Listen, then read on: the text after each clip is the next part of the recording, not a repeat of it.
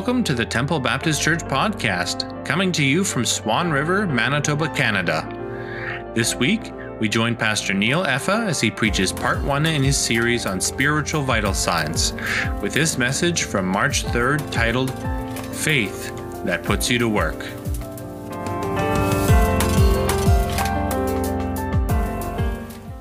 There are four main vital signs the medical community uses to assess the health of an individual.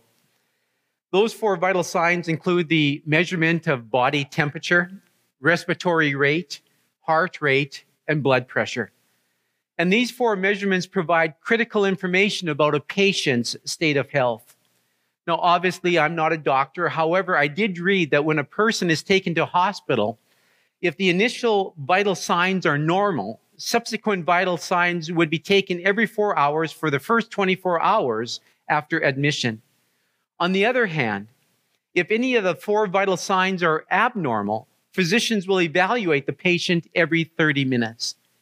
Now, again, these measurements are taken to help assess the general physical health of a person, give clues to possible diseases, and show progress toward recovery. As I contemplated that, it led me to wonder if there are vital signs that measure one's physical health and well being, are there vital signs that we can use to measure one's spiritual health and progress? And I think that there are. I would suggest to you this morning that there are three vital signs that literally jump off the pages of the New Testament by which our spiritual health can be measured. They form a comprehensive way to assess our Christian living. They are standards by which we can mark our spiritual progress. The most well known appearance of this trilogy of spiritual markers is found in 1 Corinthians chapter 13, verse 13. Paul closes this famous chapter in the Bible by naming three vital qualities that endure. And he writes So now faith, hope, and love abide, these three, but the greatest of these is love.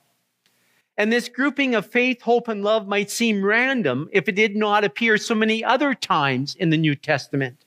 For example, in Ephesians chapter 1, verses 15 and 16, Paul gives thanks to God in prayer for the Ephesians' faith in the Lord Jesus and their love for all the saints. And then in verse 18, prays that they may know what is the hope of his calling. What are the glorious riches of his inheritance among the saints? This trio of virtues show up again in Colossians chapter 1, verses 3 and 5. Here we read, We always thank God the Father of our Lord Jesus Christ when we pray for you, since we heard of your faith in Christ Jesus and the love that you have for all the saints because of the hope laid up for you in heaven. Peter adopts this measure of maturity as well in his first epistle. Here we read, He, in reference to Jesus, was foreknown before the foundation of the world, but was made manifest in the last times for the sake of you who through him are believers in God, who raised him from the dead and gave him glory, so that your faith and hope are in God. Having purified your souls by your obedience to the truth for a sincere brotherly love, love one another earnestly from a pure heart. And then the writer of Hebrews, the book of Hebrews, also uses this trilogy. In chapter 10, verses 22 to 24, the following charge is given. Let us draw near with a true heart and full assurance of faith. Let us hold fast the confession of our hope without wavering, for he who promised is faithful. And let us consider how to stir up one another to love and good works. This is not incidental. It is very intentional. The apostles hold up these three as criteria for measuring how an individual and how a church is really doing. Sometimes we use, as Reggie McNeal would say, the wrong scorecard or the wrong markers when it comes to measuring our spiritual progress and our maturity. More than attendance records or how big the budget is, more than how many and how freely the spiritual gifts are practiced, these three qualities reveal whether a church or a Christian is spiritually on track or whether or not they're wavering. But the passage where this becomes most clear is in 1 Thessalonians chapter 1 verses 2 and 3. In these opening lines to the church in the city of Thessalonica, Paul converts these spiritual markers into measurable standards. To these Thessalonian believers who had turned from idols to worship the one and true living God, Paul said, We give thanks to God always for all of you, constantly mentioning you in our prayers, remembering before our God and Father your work of faith, your labor of love, and steadfastness of hope in our Lord Jesus Christ. In these verses, Paul uses descriptors for these three qualities. It is the work of faith, it is the labor of love, it is a steadfastness of hope. This morning, we're asking the Holy Spirit to give us an assessment of the first vital sign concerning our spiritual health and progress the vital sign of faith. Faith that puts you to work. We might call it faith work. It is work which springs from, is accomplished by, and reveals faith. Paul commended the Thessalonian believers for their work of faith. If it were not for the presence of living faith within their hearts, this work would not have been in evidence. Someone once said, faith is like calories. You can't always see them, but you can always see their results. Isn't that true? In other words, genuine faith produces genuine works. To explore this further, I'm going to have us turn to James' epistle because this is a major theme resounding and resonating throughout his writings. But before we do so, there's one issue that needs clarification. When it comes to this matter of faith that puts us to work, some individuals see a contradiction between James' words and Paul's words. James in chapter 2, verse 24 of his epistle says, You see that a person is justified by works and not by faith alone. But Paul, on the other hand, in the book of Romans writes, For we hold that one is justified by faith apart from works of the law. Now, at first glance, they do seem to be contradicting each other, don't they? However, there are at least three important differences between the words that Paul wrote and the words that James wrote. First, it is important to understand that there is a difference in emphasis between Paul and James. Paul stresses the root of salvation, which is faith in Christ Jesus plus nothing else. James calls salvation attention to the fruit of our salvation, that which takes place in our life after we come to Christ. Like branches on a vine, every believer rooted in Christ by faith will bear fruit. Paul talks about the root, James talks about the fruit. A second contrast between Paul and James is perspective. Paul looks at life from God's perspective, while James looks at life from a human perspective. To help us understand this matter of perspective, Charles Swindoll uses this illustration. He writes, Paul sees a fire in the fireplace while James eyes the smoke coming out of the chimney. To James, the world should be able to tell that a faith burns in our hearts by the works they see coming out in our lives. Paul and James approach the matter of faith and works from different perspectives. And the third contrast, and perhaps the most important one, is the difference in terms. Both Paul and James uses the same word justified, but with two different meanings. When Paul mentions justification, he means the act of God at salvation, whereby he declares the believing sinner righteous while still in a sinning state. James, on the other hand, uses it to mean validate or to give evidence. In other words, James is saying that we justify or prove our faith by our works. Commentator W.H. Griffith Thomas brings these two ideas together in a very clear way. He says, It has been well said that St. Paul and St. James are not soldiers of different armies fighting against each other, but soldiers of the same army fighting back to back against enemies coming from opposite directions. I think that's a good way of putting it, a good way of helping us see it. And so I hope this clarifies the issue for you. Paul and James are not contradicting one another. Rather, their words and their teaching actually dovetail together and support each other. So, with that clarification in mind, I'm going to have you turn to chapter 2 in James' epistle, and we're going to read verses 14 to 19 as we consider the first vital sign concerning our spiritual health faith that puts us to work. James writes, What good is it, my brothers and sisters, if someone claims to have faith but does not have works? Can this kind of faith save him? If a brother or sister is poorly clothed and lacks daily food, and one of you says to them, Go in peace, keep warm, and eat well, but you do not give them what the body needs, what good is it? So also faith, if it does not have works, is dead, being by itself. But someone will say, You have faith, and I have works. Show me your faith without works, and I will show you faith by my works. You believe that God is one. Well and good. Even the demons believe that and tremble with fear. In these verses, James is reminding us that saving faith in Jesus Christ is living and it's active. It is reflected in our deeds and in our works. However, not everyone reflects such a living and active faith. In the passage, he contrasts insincere faith with sincere faith. He begins his discussion about faith and works with a question what good is it, my brothers and sisters, if someone claims to have faith but does not have works? The only answer to that question is a negative one. It does no good to claim to have faith when a man has no faith at all. James is being specific here.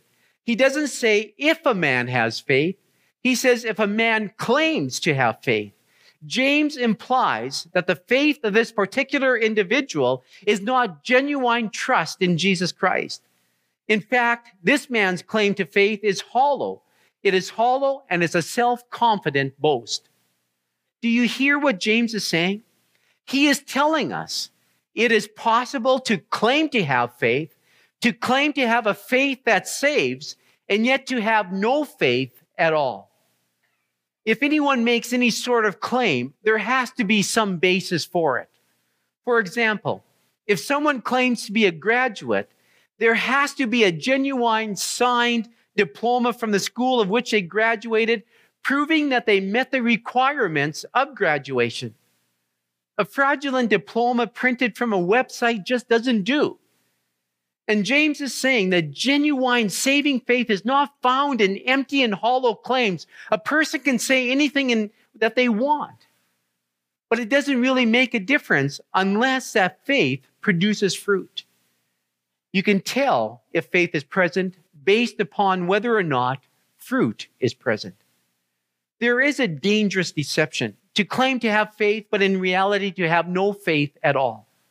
A man or a woman may point to a time when they walked an aisle, when they raised a hand, when they signed a card, when they prayed a prayer regarding salvation.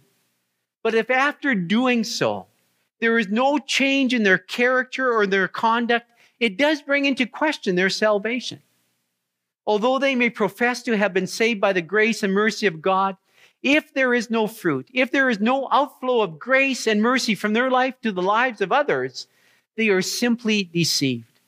And deceptive faith is to claim you have faith in Christ with no evidence of that faith flowing from your life. But James has much more to say about insincere faith. Listen to what he writes in verses 15 to 17. If a brother or sister is poorly clothed and lacks daily food, and one of you says to them, Go in peace, keep warm, and eat well, but you do not give them what the body needs, what good is it? So also faith, if it does not have works, is dead, being by itself. Did you take notice of verse 17? So also faith, if it does not have works, is dead, being by itself. To emphasize this point, James uses an illustration. And the illustration, when you actually stop and look at it, it borders on the ludicrous. He overstates the point that he wants to make in using this, this uh, illustration. And his purpose for overstatement is to emphasize the drastic condition and the need of the one who requires help. This person doesn't just have a mild case of need. He is desperate. He is without clothes, almost naked, and without daily food. And James frames the story in such a way that we are forced to see ourselves as the one from whom help is requested. In other words, James frames it in such a way that the reader understands that if they don't help this person, that person's life is in jeopardy. So imagine hearing your doorbell ring. It's a cold, frigid January day. You open the door and you discover a person on your doorstep with barely enough clothing to cover him. He is freezing. And he is literally, he literally has no food for the day, no means to obtain food. He is starving, shamed, cold, miserable, and hungry. He stands before the open door and you are looking him in the eye. What would you do in that moment? That's the kind of scenario James is setting up for us here. Would you send him away knowing that he would succumb to frostbite? Doing so would be like saying to him, Go in peace, keep warm, well fed. That's a phrase that James uses in this illustration. Now, in the original language of the New Testament, there are two possible translations to that phrase. One translation is get some warm clothes and eat your fill. Now, how ludicrous would that be to say something like that to someone who is cold and who is hungry? Be warm and feed yourself. How would that even be possible for the individual to do that? The other interpretation is that the person to whom this unfortunate individual has come to for help expects someone else to feed and clothe them. Perhaps he even points them to someone else from where they can receive that help, points them to a government agency. Simon Kistemaker, in his commentary on James, writes I see the remark, Go, I wish you well, summarized in the popular saying, God helps those who help themselves. That is, let the shivering, hungry brother and sister pull themselves up by their own bootstraps. Keep warm and well fed. If the poverty stricken brother and sister would only exert themselves, they would have plenty to eat and sufficient clothing to wear, and God would bless them. Obviously, James is saying the person who thinks this way is not thinking biblically. This individual is not expressing and demonstrating true faith if that is what occupies their mind. But such responses are not uncommon today. How often have you heard someone say regarding the poor and marginalized, if they would just get a job, or it's not, it's a government's responsibility to take care of them. Or rather than personally getting involved themselves in offering care, they simply send the needy individual to someone else to another agency, to another church, to another person, and in so doing, wipe their hands of any responsibility in terms of meeting the needs of that person. The implication is very clear in the illustration James is using. There is no way this individual has faith because there's no fruit. Because there is no mercy toward the poor, it is clear evidence that there is no faith. Now, I want to be clear here. Acts of mercy are not means of salvation. Rather, acts of mercy are necessary evidence of salvation. They are a natural overflow and outflow of our salvation. James is not talking about deeds in the sense of earning favor before God. He's talking about deeds as a fruit of faith in God. And there is a big difference between the two. And mercy toward the helpless is evidence of God's mercy in our heart. If the gospel of God, the gospel of grace has transformed our heart, then when we see someone in need, we will do something about it. It'll be impossible for us to close our eyes to what they are going through. Tim Keller pastors a church in New York City. And The church is involved in numerous mercy ministries throughout that city and around the world. And he wrote this he said, mercy to the full range of human, emo- of human needs is such an essential mark of a Christian that it can be used as a test of true faith. Let me repeat that. Mercy to the full range of human needs is such an essential mark of a Christian that it can be used as a test of true faith. Mercy is not an optional addition to being a Christian. Rather, a life poured out in deeds of mercy is a sign of genuine faith. If there is no mercy toward the needy, then there is no faith. Acts of mercy are evidence of salvation. Action is a proper fruit of living faith. Because life is dynamic and productive, faith that lives will surely produce a fruit of good deeds. Therefore, if no de- good deeds are forthcoming, it is proof that the professed faith is dead. James doesn't deny that it is faith. He simply indicates that it's not the right kind of faith. It's not a living faith, nor can it save. But further reading in our text, James points to another sign of insincere faith. In verse 19, he says, You believe that God is one. Well and good. Even the demons believe that and tremble with fear. What James does here is he identifies intellectual faith, an intellectual assent to the truths of the gospel without any commitment to those truths. The individual James, James describes has an impressive knowledge of God's word. Their theology is impeccable. But as James says, they believe God is one, just like it says in Deuteronomy 6 4. And every good Jewish man and woman knew Deuteronomy 6 4 Hear, O Israel, the Lord your God, the Lord is one. But James once again reminds us that faith is not mere intellectual assent to the truths of the gospel. How does James respond to this type of person? He says, Wonderful. If, if faith is only intellectual, then join the hands of demons because they too have their religious facts straight. However, they are still demons. We can know all the religious facts we want, but until we are rooted in Christ, evidenced by bearing fruit, we're no more Christian than the demons. Consider all that the demons believe. Demons believe in the existence of God. Demons believe in the deity of God, of, of Christ. Demons believe in the presence of heaven and hell. Demons believe that Christ is the eternal judge. Demons believe that only Christ is able to save. Demons believe all of those things. And so, is it possible that countless men and women have adopted a faith that consists only of intellectual assent to the truth of God and Christ? Faith is not mere intellectual consent, nor is faith just an emotional response to the gospel. Because even the demons have an emotional response when it comes to God. James says even the demons believe, and what do they do? They shudder, they tremble. The Greek term for shudder suggests a rough, uneven surface. What happens when you have a rough, uneven surface on your arm? You have the goosebumps. They are emotionally affected by the reality of God. James' point is that faith involves willful obedience. We're to show our faith, not just by what we know or how we feel, but by what we do. Faith acts.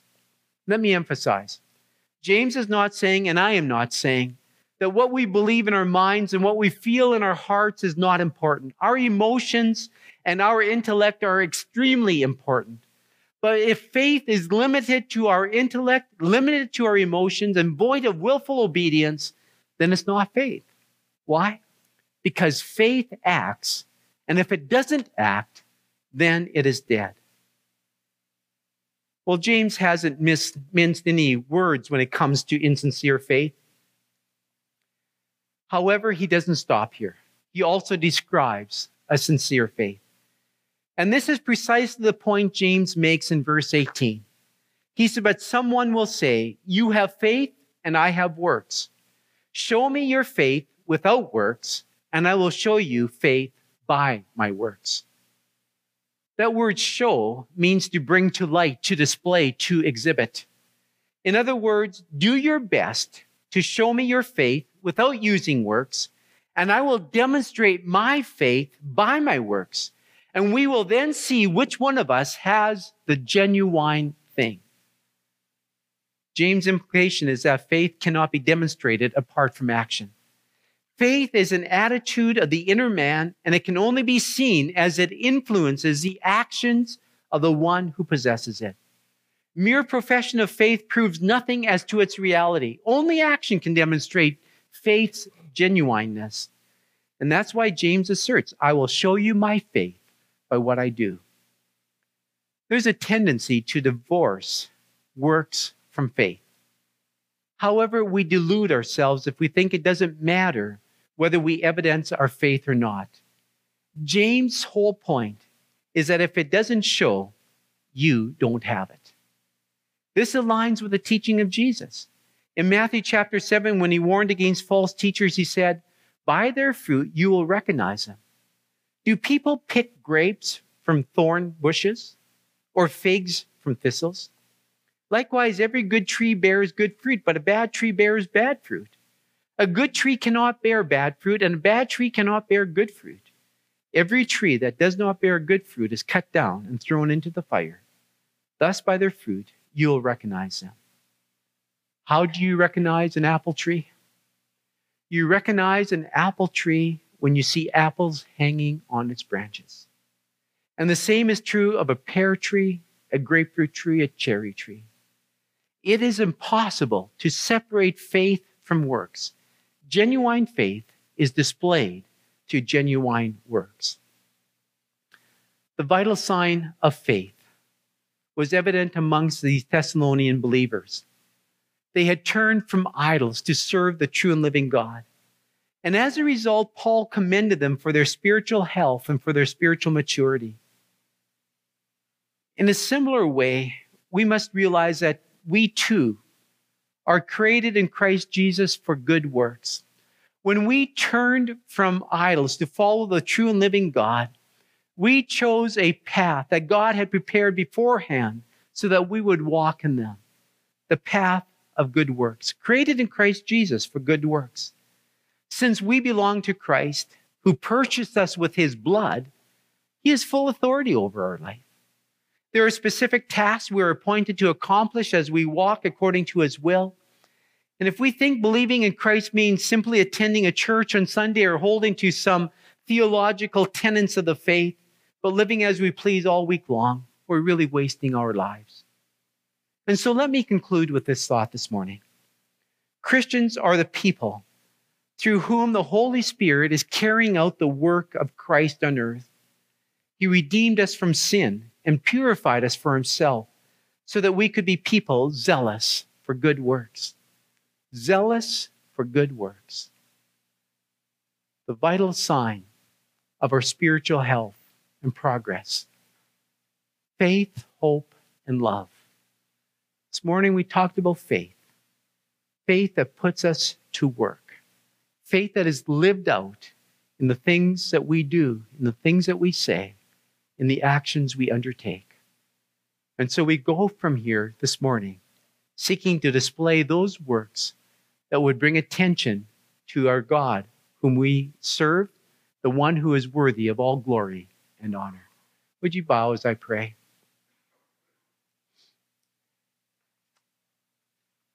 Father, this morning we heard very clearly from James what it means to be people who strive to do good, do good works, who puts their faith to work. And so, Father, I pray that we would not be content where we presently are, but I pray that from the overflow of the grace and mercy that you have extended to us through Jesus, when we placed our faith in him, that our lives would be overflowing with love and mercy to those around us. So, Father, we leave from here this morning understanding that we are sent people, sent to live out our faith, showing the fruit of our salvation in Jesus Christ, in whose name I pray. Amen. Thanks for joining us. We hope we were able to provide wisdom and insight in your faith journey. If you would like to connect with us, you are welcome to join our service every Sunday morning at 1030. For more information, you can find us at facebook.com slash tbc Swan River. And if you would like to find more episodes of our podcast, go to anchor.fm slash Temple Baptist Church or search on your favorite podcast app.